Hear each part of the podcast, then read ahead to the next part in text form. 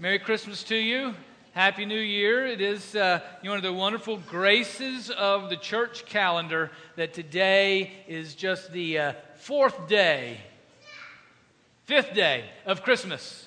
And uh, you got you know, seven more days for the full 12 days of Christmas. So, whatever you didn't get done um, uh, for Christmas and your list and cards to be sent and all the rest, um, you still got seven more days. So take a deep breath. And anybody gives you a hard time, you tell them you're standing on the history of the church and celebrating the 12 days of Christmas. And if they don't like that, then sing to them the 12 days of Christmas, and they won't bother you anymore. There, there is an awful lot that goes into Christmas celebration, a whole lot that goes on behind the scenes in all that people put together around Christmas and lights and presents and cookies and trips and, and all the rest. But today, we're going to look behind the scenes at the events of Christmas in maybe a way we haven't looked at before, or certainly not very often. Do we look behind the scenes at what happened on Christmas Day and the spiritual battle that occurred on Christmas. it's like a, an iceberg. You know the iceberg principle that you, you see the iceberg above the water, and usually it's about 10%, 10 to 20% of the entire iceberg. You know, it's all real. It's all, it's all the real iceberg, but there's stuff on the surface and then all the stuff below the surface um, in, in a sense, behind the curtain or all the stuff shoved in the closet. Christmas is no different.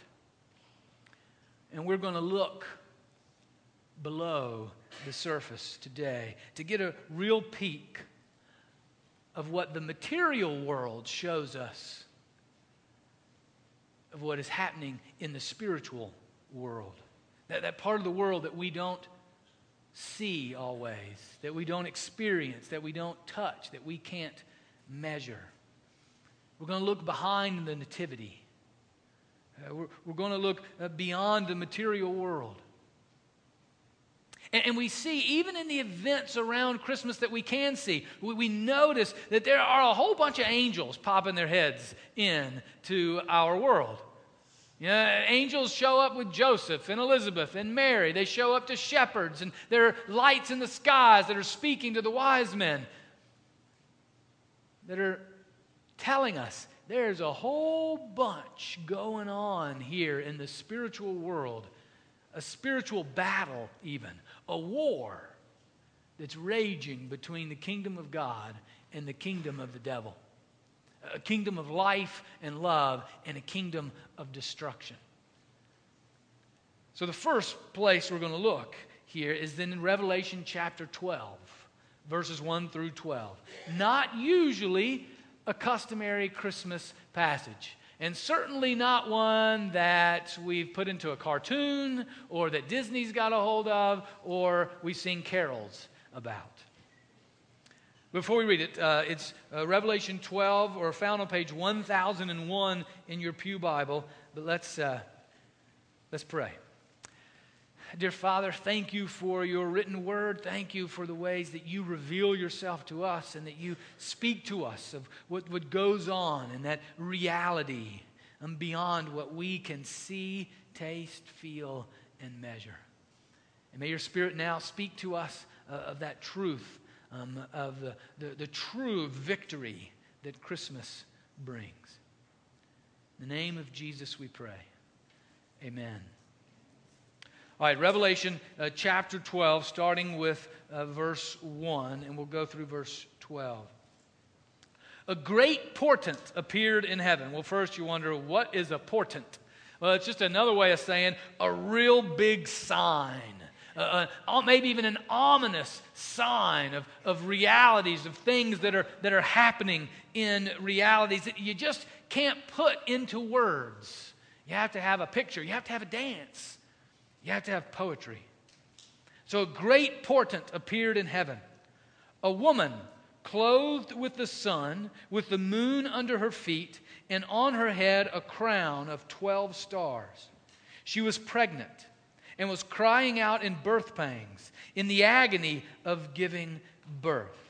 Now, you might think, okay, I know the Christmas story, and woman pregnant, that's Mary. So this must be some weird symbol of Mary. Well, not quite. This is actually, the, the woman here represents the people of God since the beginning. Uh, Abraham, um, Isaac, Jacob, the Moses, David, the, the, the people of God, Israel in the Old Testament. And, and they are the ones that are, in a sense, pregnant with the promise of God. The promise of God to bring a Messiah, an anointed one, a rescuer to them. And over the course, and so this, this picture, even though for us it seems rather quick, in the scheme of things, it lasts about a thousand years. That's a long birth, I know. But that's what this picture represents a thousand years. So, this woman, and the, you know, the 12 stars, the 12 tribes of Israel, and she is pregnant, giving birth. Now, Mary is the ultimate fulfillment of the one who is pregnant, literally, with the rescuer in her womb. But the people of God, the people of Israel, they have been, in a sense, pregnated with the promise of God to bring a Messiah, a rescue to them since the beginning. And so that is what is happening here. All right. So you see the, the, the portent of the woman, the, the ominous sign of the woman in the skies in birth, agony giving birth. Then verse 3. Then another portent appeared in heaven, a great red dragon with seven heads and ten horns and seven diadems on his head. His tail sweeps down a third of the stars of heaven and threw them to the earth. Then the dragon stood before the woman who was about to bear a child, so that he might devour her child as soon as it was born. And she gave birth to a son, a male child, who is to rule all the nations with the rod of iron. But her child was snatched away and taken to God and to his throne. And the woman fled into the wilderness, where she has a place prepared by God, so that there she can be nourished for 1,260 days. Now, you can get lost in all these numbers and all the rest. The basic point here is that Israel was given the promise and was carrying that promise and fulfilled it in Mary, who was a daughter of Israel, who was then gave birth to Jesus, who was the son of David, who was a, a child of Israel who was the great Savior of the world. But in the heavenlies, there was a, the evil one was ready to pounce upon him to destroy him because he was the beginning of the salvation, the, the fulfillment of God's promise. And God protected him and then protected her. And her being the people of God after Jesus, being the church even though there was this huge destructive force of evil, the evil one himself, ready to devour and destroy. And in verse 7, and war broke out in heaven. Michael and his angels fought against the dragon. The dragon and his angels fought back, but they were defeated, and there was no longer any place for them in heaven. The great dragon was thrown down, the ancient serpent who is called the devil and Satan, the deceiver of the whole world. He was thrown down to the earth, and his angels were thrown down with him. Then I heard a loud voice in heaven proclaiming, now have come the salvation and the power and the kingdom of our God and the authority of his Messiah. For the accuser of our comrades has been thrown down, who accuses them day and night before our God. But they have conquered him by the blood of the Lamb and by the word of their testimony, and they did not cling to life even in the face of death. Rejoice then, don't cry. Rejoice then, you heavens and those who dwell in them. But woe to the earth and the sea, for the devil has come down to you with great wrath, because he knows that his time is short. Now, So then the battle rages in the heavenlies. A, spiritual battle that we only catch little pieces of. A battle that, that didn't involve bullets and bombs, but, but spiritual war between the kingdom of God and the kingdom of this world. And we're told then, through this battle, that then the war is won. That, that the war has been completed. Victory has been given to the kingdom of God. Victory has been given to the Messiah, to Jesus, the anointed one, who not only through his birth, through his life, through his death, and the power of his resurrection has assured the end result of the war being waged. But we then live, as you finish the, the proclamation of the angels, that, the, that we rejoice, but now on earth, the battle still rages between the kingdom of God and the kingdom of this earth. Now, I know that's not the usual Christmas story. But that's what's going on behind the scenes, uh, under, under the surface. The, the spiritual battle that has raged and that has been completed and that we're still a part of now. Now, there are, though, some events around Jesus' birth that have direct correlation to what we just read from John in Revelation. And these are the events that happen um, immediately or after, they're recorded in Matthew particularly, um, after Jesus' birth. Now, what's going on here is that the wise men who we just had presented to us following the star, the, the wise men had gone first, they'd gone to seek Herod. Herod was the king. Now, Herod was not a nice guy. Um, he was rather, and we'll see, he was evil, destructive, a lot like the destruction that the dragon that we read about in Revelation. But they went to Herod, and Herod played nice with them. And they said, We're following these signs because we know the Messiah, the rescuer. He, he, is among us. And so we're going to go see him. And Herod said, Oh, good. We'll pass on my greetings and come back to me after you see him and tell us, tell me where he is, so I can then personally greet him. Well, the wise men on their way had another word from the Lord, and they told them, You know, Herod's not really playing nice. So don't go back and see him.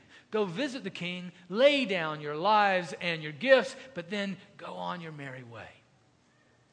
And that's where we pick up um, the events in Matthew chapter 2, starting with verse 13 on page 784 in your Pew Bible or on the screen. And they're really what we call here the flight to Egypt where Mary, Joseph, and Jesus, as refugees, um, flee to Egypt, and also the slaughter of the innocents when Herod blows, a ga- Herod blows a gasket, and when he finds out that the wise men haven't come back to him. Now, after they had left, an angel of the Lord appeared to Joseph in a dream, and they being the wise men. And the angel said, Get up Take the child and his mother and flee to Egypt and remain there until I tell you, for Herod is about to search for the child to destroy him. Then Joseph got up, took the child and his mother by night, and went to Egypt and remained there until the death of Herod. This was to fill what had been spoken by the Lord through the prophet Out of Egypt I've called my son. But when Herod saw that he'd been tricked by the wise man, he was infuriated and he sent and killed all the children in and around Bethlehem who were two years old or under, according to the time that he had learned from the wise men. Then was fulfilled what had been spoken through the prophet Jeremiah. A voice was heard in Ramah, wailing and loud lamentation. Rachel weeping for her children. She refused to be consoled because they are no more. So here, uh, because of the crazed, destructive king of the day, Jesus, who's the Savior of the world, becomes a refugee into the land of Egypt with his mother and his father. And the, the crazed evil of Herod then comes through and destroys the children in and around that area, two years old and younger. When we talk about real Christmas and we talk about real life, we mean all of life. Real life. From the part that is joyous and the part that is absolutely evil that we face. Jesus has faced it. The, story, the events of Jesus' life include it. And we have to, to recognize that, that we not domesticate all that occurs in the manger. That, that, we, that we not just make it a nice, pretty story for a season of snow, but we recognize the spiritual battle that is won at the manger as we face real evil in our real lives and as Jesus does the same. That we continue in that battle today, seeking to be followers of Jesus for righteousness, for love, for the victory, living in the victory of love that we know has won the war, that we seek to win the battles in our own lives. The last passage I want us to look at is then Titus chapter 2, verses 11 through 14. And this is one of Paul's um, ways of, of describing um, Christmas as he's talking to, to Titus. And, and he, he gives us this, this insight of the real life battle that we're in that comes because of the incarnation, of God becoming human. Uh, it's uh, 969 in your Pew Bible or on the screen. Starting with verse 11. For the grace of God has appeared, bringing salvation to all I mean, that's Jesus. That is the incarnation right there. He is the grace of God personified, the love of God, the gift of God personified. His forgiveness, His mercy is right there, all in flesh and blood in this tiny baby who has brought salvation to all who will receive it. But notice, you know, a lot of times that's where we stop. We just stop there, sort of at that notion of, oh, salvation, good, I'll take it. But then the, the rest of the story, but he, he is all, the grace of God has appeared to bring salvation to all, but then he doesn't even stop, it just barely gives a comma. Training us to renounce impiety and worldly passion, and in the present age to live lives that are self controlled, upright, and godly, while we wait for the blessed hope in the manifestation of the glory of our great God and Savior, Jesus Christ he it is who gave himself for us, that he might redeem us from all iniquity and purify for himself a people of his own who are zealous for good deeds. This grace of God has come, yes, to win the war and now to train us for the battles of this real life that we face until He returns.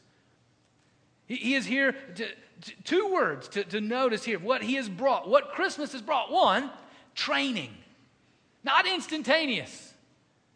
Not instantaneous change, but training us according to the ways of God, according to what is right, according uh, to what is filled with love, according to what is self controlled, according to what is God's character and plan. He is training us to face real life in the real battles that he knows go on just below the surface. And then the second word there is wait. Not a passive waiting, obviously. I mean, it's an active waiting where we look for the one who first came as a servant king in a manger and who one day will return as a full blown warrior king to end the battles once and for all. But until that day, We're, we're in the training. We're in the training for the battles of real life. Jesus didn't come to just give us a ticket to the glory train of salvation to come, and we just sort of waited out. We wait expectantly while we're in training that He gives us for the real life battles that we face. As we face the, the struggles and challenges of this broken world, as we, we, che- we, we face the, the head on collisions with evil that are around us and even within us. As we turn the corner into next year, as you turn the corner into next year, what are the ways that God is training you? What are, what are the ways that, that, that Jesus is preparing you in, in, to, to face the evil struggles and battles that are above the surface and those that are below? How's He leading you into the ways of God? How's He leading you into the ways of righteousness? To be the people that Jesus has come to gather together who are energized, zealous, Paul tells us, for good deeds. What, what's he training us for? To even see ourselves as a community of people who are in training so that we're energized and zealous for the good stuff that he has us to do in the world around us. That's the real life living out of a real Christmas. Amen.